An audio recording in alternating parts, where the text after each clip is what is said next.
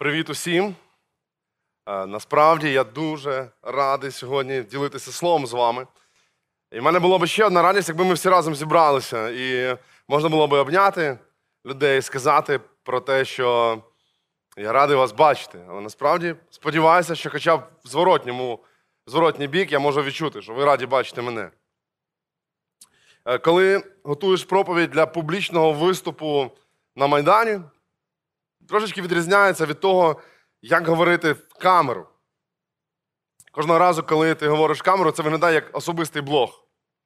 Коли те, що всередині тебе, те, що в твоїй голові відбувається, те, що в серці твоєму відбувається, воно виходить назовні. І фактично наші слова, вони просто показують те, що всередині. Так Біблія говорить. Від того, що переповнене, чим переповнене серце, те говорять вуста. Мої вуста говорять різні слова. Мої слова говорять не завжди хороші слова. Я людина. Інколи мої слова ображають. Інколи мої слова підбадьорюють.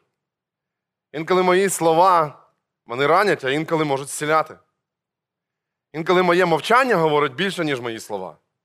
Інколи мої слова говорять менше, ніж я відчуваю. І серед великої кількості слів, які я знаю, я не знаю багато мов, і не знаю дуже багато слів, але серед все одно це велика кількість слів, як і ви знаєте. Є кілька чарівних слів. Вони чарівні не через те, що ми читали в дитинстві казки і знаємо слово абракадабра, і воно буде чарівним. Вони чарівні не через те, що після їх виконання щось змінюється. Коли ти кажеш їх і щось з'являється. Так, Хочу бургер. Нічого не змінюється. Але мама в дитинстві мені, сподіваюся, вам там саме казала про чарівні слова. Вона навіть була в дитинстві книжечка, яка була про чоловіка, який не знав чарівних слів, його звали Ану. І фактично все, що він казав іншим людям, це було Ану. І в кінцевому результаті не отримав нічого. Чарівні слова, такі як будь ласка. І зразу ж точно у вас на устах це саме слово, про яке я сьогодні хотів би говорити. Слово дякую. Воно не настільки складне, як люди забувають про нього. Це одне з найбільш забутих слів. Люди дуже рідко використовують його із кількох причин. Перше, можливо, немає за що дякувати. Друге, можливо, не відчувають вдячності всередині себе. Ще одна причина, чому люди не дякують, вони думають, що все, що мають, здобули самі собою. Але коли людина щось отримує, коли людина надбає щось, розуміючи, що вона би не мала цього без того, хто дав, її серце переповнюється бажанням сказати дякую. Вона захоплена, задоволена, бо вона щось отримала, і ось це задоволення викликає всередині людини бажання сказати дякую. А цей момент щастя від отриманого викликає у нас чарівне слово на вустах. Дякую. Але чи справді дякую це лише слово? Невже це просто морфема, просто якісь кілька букв, які складаються в звуки, і потім воно звучить як дякую? Що ж насправді це означає? Коли я думав над цією темою, я думав лише про одну штуку. Про те, що питання дякування це не просто дякувати за щось. А я дякую тому що. Не дякую за щось, а дякую тому що. І про це тому, що ми поговоримо більше сьогодні. Адже якщо ми почнемо перераховувати, за що дякувати, звичайно, на День подяки чи будь-який інший день, ми можемо перерахувати багато-багато речей, за що дякувати. Ви прокинулися, можете подякувати. Ви тримаєте в руках телефон, або ви дивитесь нас по телевізору, можливо, на комп'ютері у вас вже є більше, ніж у багатьох людей, яких немає цього. І ми можемо сказати, дякую тобі за те, що я можу взагалі це бачити. Я можу бачити це вже. Дякую тобі, Боже, можливо, тато, який дозволив вам включити це все. За щось. Але наш фокус сьогодні буде не за щось. Дякую не за щось, а тому що. Чому? Чому це важливо? Люди з давніх давен думали про те, як стати щасливим. І коли от вони щасливі, то в більшості випадків вони перераховують якісь певні речі, які отримали. За які би хотілося подякувати. І кожен з нас має такий список, і я маю такий список.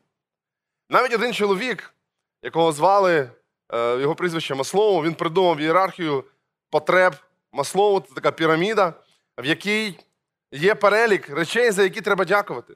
Чому? Тому що вони роблять людину щасливим. Ну, звичайно, він не казав, подякувати за ці речі. Він просто говорив: якщо в тебе ці всі речі є, то ти можеш бути щасливим. І в цих речах зосереджене все, що тільки людство може мати. Там і любов, і прийняття, і здоров'я, і місце проживання, і самореалізація, і таланти, які людина просто може використовувати. І маючи це все, людина може відчувати себе щасливою. І тоді так відбувається, ніби в людській голові. Якщо я відчуваю себе щасливим, якщо я відчуваю себе задоволеним, я не можу не дякувати. На противагу ж цьому, я в Біблії знаходжу одну історію. Історію про чоловіка, в якого вимагалося щось інше, але він не зробив те, що вимагалося. Ми будемо сьогодні з вами читати цю історію, і багато текстів сьогодні ми будемо читати із книги Йова. Про цього чоловіка багато розказано, але коли я дивлюсь на його історію, одна причина, чому з ним відбувається все те, що відбувається. Давайте ми згадаємо про нього. Йов був чоловік праведний, бездоганний, був багатодітним батьком, багатим чоловіком. При тому всьому він був дуже мудрою людиною. Його шанували молоді і старші. Він був людиною, яка мала друзів близько і мала друзів багато, далеко. Це була людина, яка дуже сильно впливала на той світ, де він навколо, який жив навколо нього. Коли він говорив, то люди піднімалися з знак поваги до нього. Одного разу про нього заговорив сам диявол. Диявол заговорив з ним, не з ним, про нього з Богом. Диявол, який прийшов до Бога, він почав звинувачувати Йова в тому, що Йов не може жити по-іншому, він не може не дякувати Богові. І всі слова, які він говорить до Бога, це добро. Йов нічого поганого про Бога не каже, тільки по одній простій причині, бо в нього є все. Знаєте, що захотів диявол?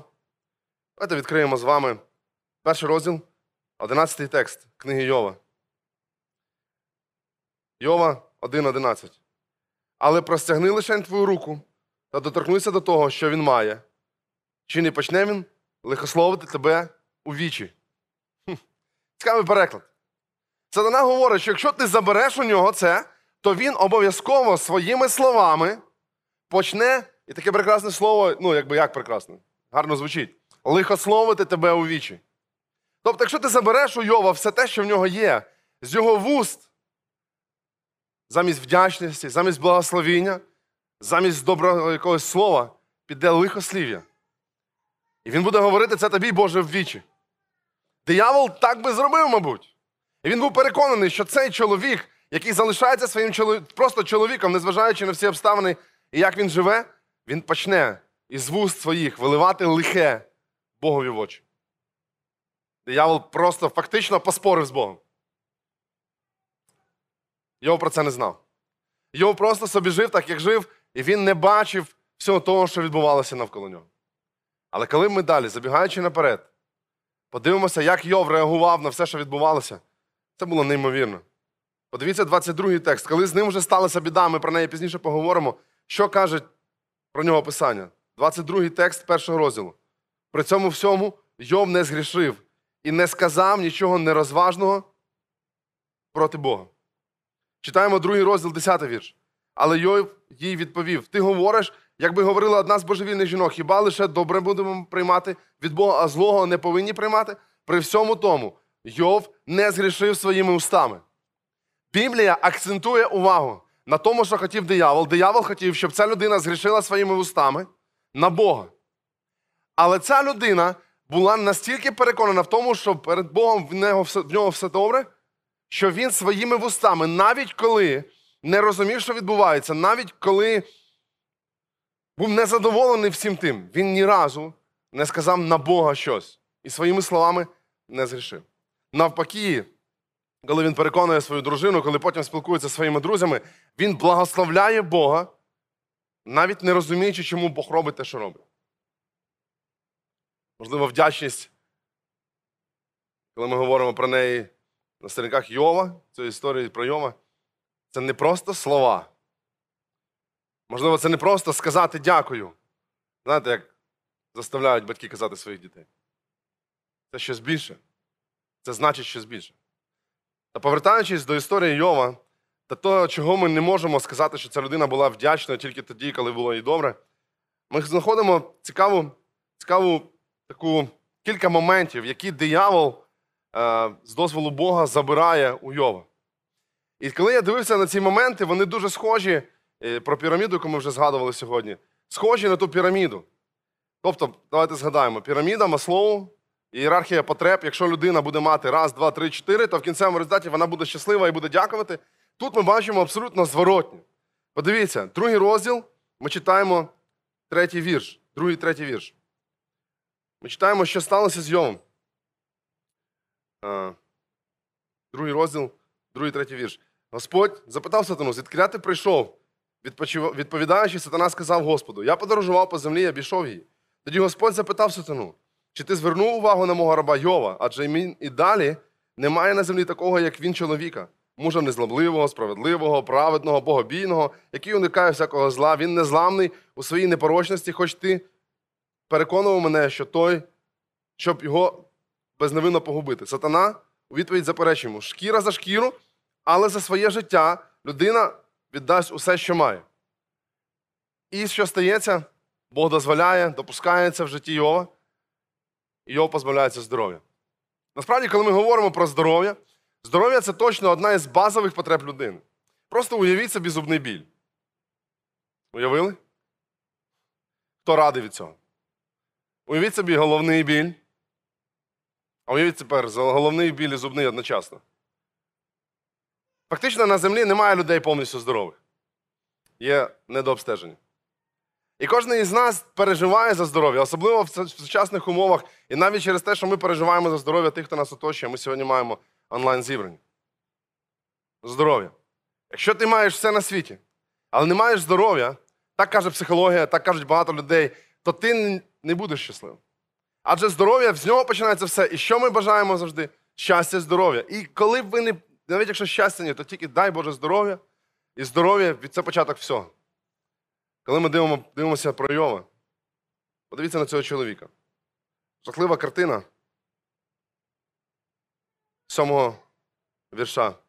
Вийшов сатана від Господа і вразив Йова болючими гнійними наривами, відстіп його до голови його. Йов взяв собі черепок, щоб ним шкребти себе, сів на попелищі. Тоді дружина промовила до нього: ти все ще тримаєшся своєї бездоганності? Краще вже прокляни і помри. Йов, не маючи здоров'я, будучи на крок від смерті, він тримався того, у що точно вірив. І після цього написано, що він нічого поганого на Бога не сказав. Він не мав здоров'я. Він не мав сили навіть лікуватися, не було тоді ця хвороба, про яку тут написано, вона була невиліковною. Все, що він міг, просто взяти і шкрібати з себе частинки шкіри. Люди, які оточували його, вже хотіли, хай вже краще він помре, ніж буде мучитися так. Таку собі хотіла евтаназію провести ця жінка. Можливо, сама не розуміла, що хотіла. Але цей чоловік точно не мав здоров'я, але це не зробило його нещасним. Цей чоловік не мав сили, щоб жити далі. Не міг нормально їсти, і все, що в нього було зараз, на що міг би він опертися, сатана був переконаний, говорячи про те, що шкіра за шкіру. Тобто, якщо людина буде триматися, от, от забереш здоров'я, точно буде погано про Бога говорити. Точно не буде вдячною. Але Йов залишається вірним Богові і жодним словом він не говорить погано на Бога. Здоров'я, звичайно, необхідне. Про нього треба дбати, і навіть зараз є вже перегин в іншу сторону, про культ здоров'я, про те, яким треба бути, здоровий образ життя, правильне харчування. Все це непогано. Але чи будеш ти вдячним Богові тоді, коли здоров'я не буде? Так як Йов. Коли здоров'я не стало, він залишився незворушним. Бо говорить так в 10 вірші. Але Йов їй відповідь сказав: Ти говориш, як би говорила одна з божевільних жінок. Хіба лише добро маємо приймати від Бога, а злого не повинні приймати? При всьому тому, Йов не грішив своїми устами. Сатана програв. Сатана думав про те, що людина буде триматися за своє здоров'я, і тільки тоді, коли буде здорова, буде дякувати і благословляти Бога. Але він помилився. Бо щастя не в здоров'ї. Ми за те, щоб його кожний мав. Але щастя не в тому, щоб просто бути здоровим. Коли ми дивимося далі, інше, про що мріють люди, багато людей, і про без чого фактично люди не своє щастя, це без житла. Я думаю, що багато людей, які нас зараз дивляться, вони не мають власного житла. Багато з вас мріють про своє власне житло. Ми будували свій будинок більше 13 років. І ми не закінчили ще, багато є роботи. І ви знаєте, мені здається, що це ніколи не закінчується. Бажання удосконалювати своє житло. Чому це так важливо? Важливо, певно, кудись повертатися. Коли людина в будинку, вона відчуває себе в безпеці. Знаєте, коли так цікаво, коли людина заходить, в будинок закриває е, там двері на замок і ще клямочку, так тик. Вона відчуває ніби вдома, ніби злодія це зупинило би. Можливо, десь на підсвідомому рівні вона думає про те, що та, це буде добре, я ж закрила двері. Дім це безпека. Дім це те, що віддає мені відчуття захищеності. Нічого не станеться, якщо я вдома. Це не важливо, що там шквали, буревії. Головне, що я будинку. Справді, чи житло дає щастя? У мене є друг один. Він будувався, будувався. І через місяць після того, як вселився, він сказав, що нічого не змінилося в його житті, коли, коли він вселився в його будинок. Бо житло не дає щастя. Воно дає прихисток, дає заспокоєння, дає безпеку, але щастя воно не забезпечує. Подивіться на Йова, що з ним сталося. Звичайно, можливо, з його будинком точно так не сталося, але його дім, в якому жили його діти, він завалився. Ми пізніше про це ще поговоримо. І подивіться на восьмий вірш. Йов узяв собі черепок, щоб ним шкребти себе, і сів на попелищі. Він хворіє, він сидить на попелищі, на згарищі. Це не просто попіл, знаєте, бо він костер палив. Це згарище, це місце, де щось було побудовано, і зараз воно зруйноване. І він сидить там на тому місці, але при цьому всьому він нічого не каже на Бога. Він не вважає Бога якимось злим. Він не лихословить Бога, хоча втратив житло.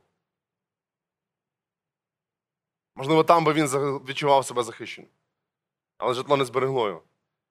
Адже диявол міг проникнути будь-куди, крім серця Йова, яке зберігало спокій і впевненість, що Господь поруч нього.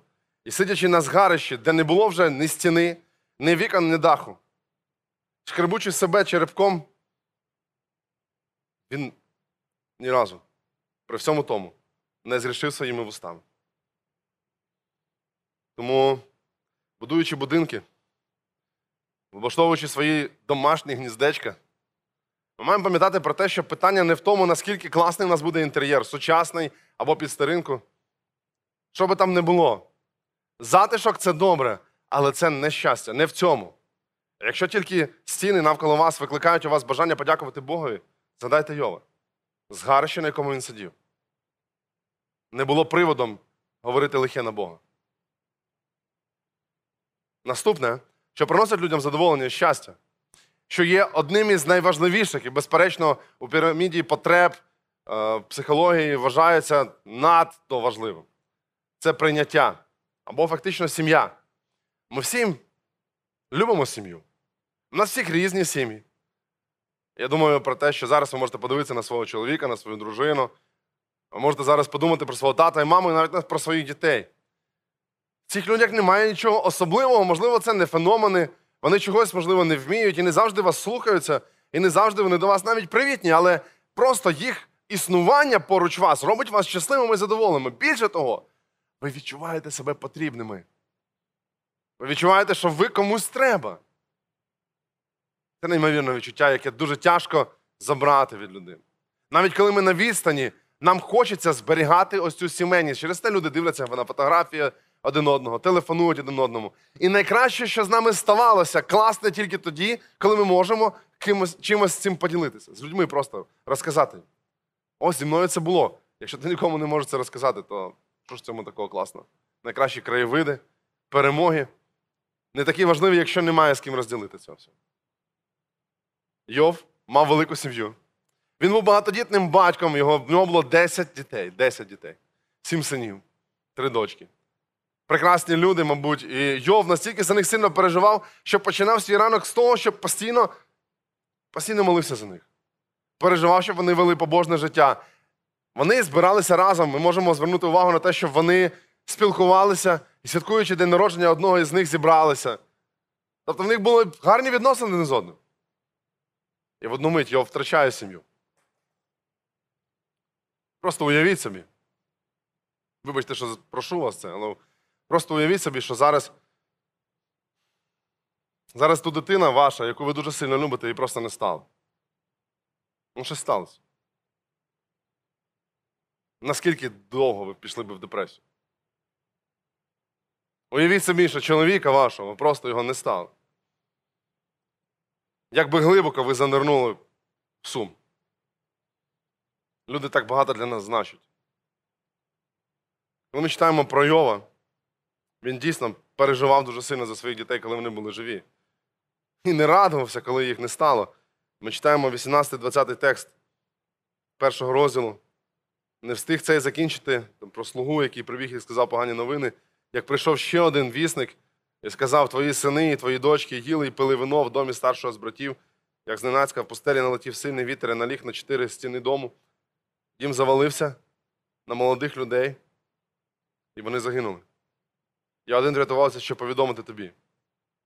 Вислухавши, Йов устав, роздер на собі одежу, обстриг собі волосся на голові, впав до лист на землю, поклонився і після чого сказав. Ми знову повертаємося до 22 го вірша. При всьому цьому Йов не згрішив і не сказав нічого нерозважливого проти Бога. Він не одну дитину втратив, а десять. Його дружина зараз відвернулася від нього і хотіла йому смерті. Не була дуже сильним підбадьоренням для нього. Не розуміла, чому він поступає саме так. І, можливо, плакала біля нього ще більше, ніж він. І він не просто був розбитий, він обстриг собі волосся, кидаючи попіл вгору, але при цьому всьому із вуст його не йшло нарікання. Із вуст його не було лихослів'я на Бога. Я не думаю, звичайно, що він казав, дякую Боже, що вони померли. Ні. Тому що вдячність це не просто слова. Благословіння когось це не просто слова. Це людина, яка втратила.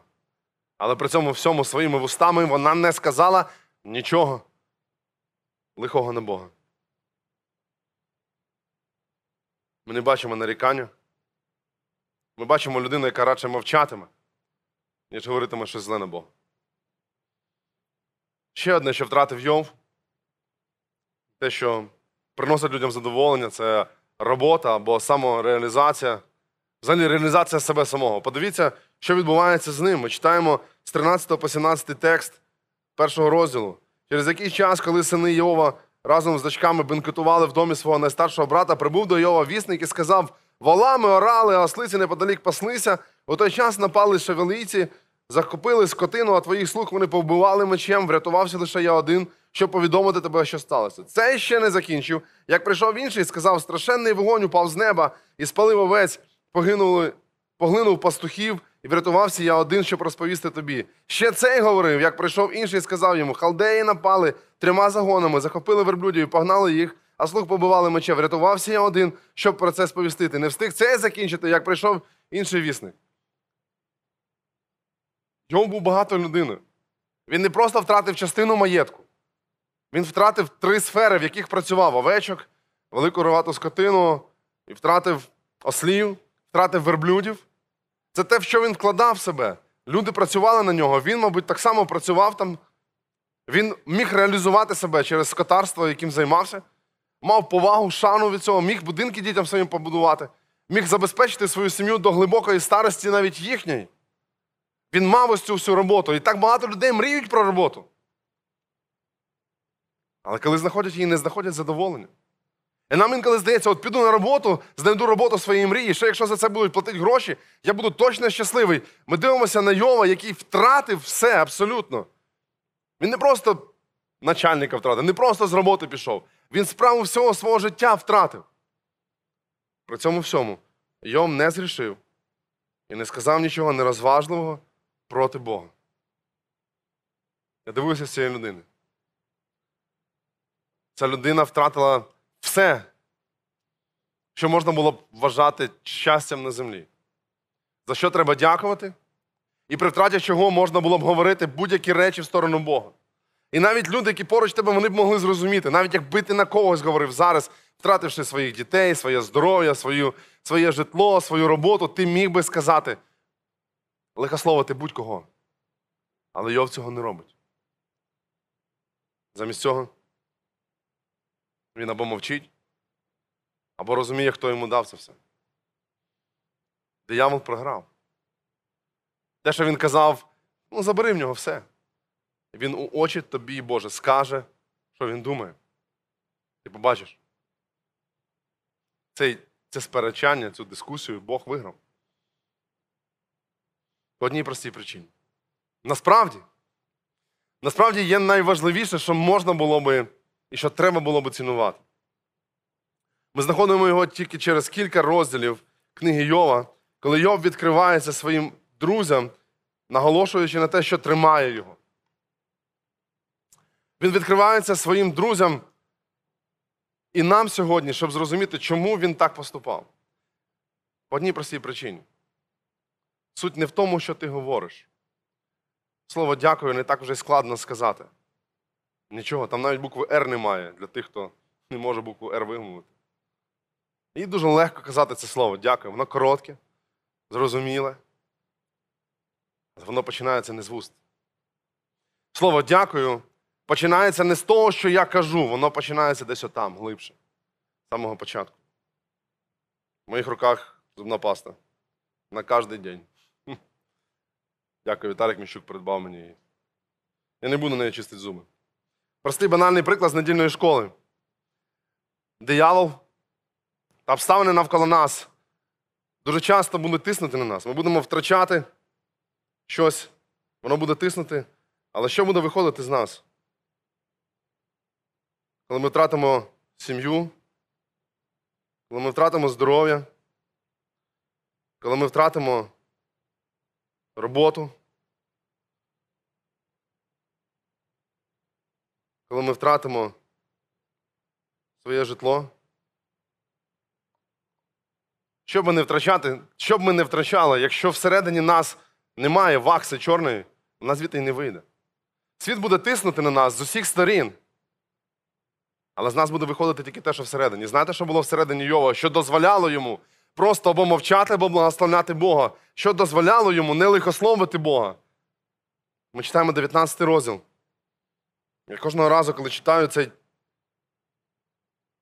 Коли читаю 19 розділ, кожного разу думаю, як можна було взагалі так давно зрозуміти цю істину, коли ще, коли ще не було навіть Ісуса Христа. Ми читаємо з 25 по 27 текст. Йов каже: Однак я знаю, що мій викупитель живий, і він останнього дня підійме мене з пороху. Навіть тоді, коли моя оця шкіра розпадеться, я в своєму тілі побачу Бога. Я свідомий того, що я сам, не хтось інший, побачу Його. О, як же зараз умліває моє серце в моїх грудях.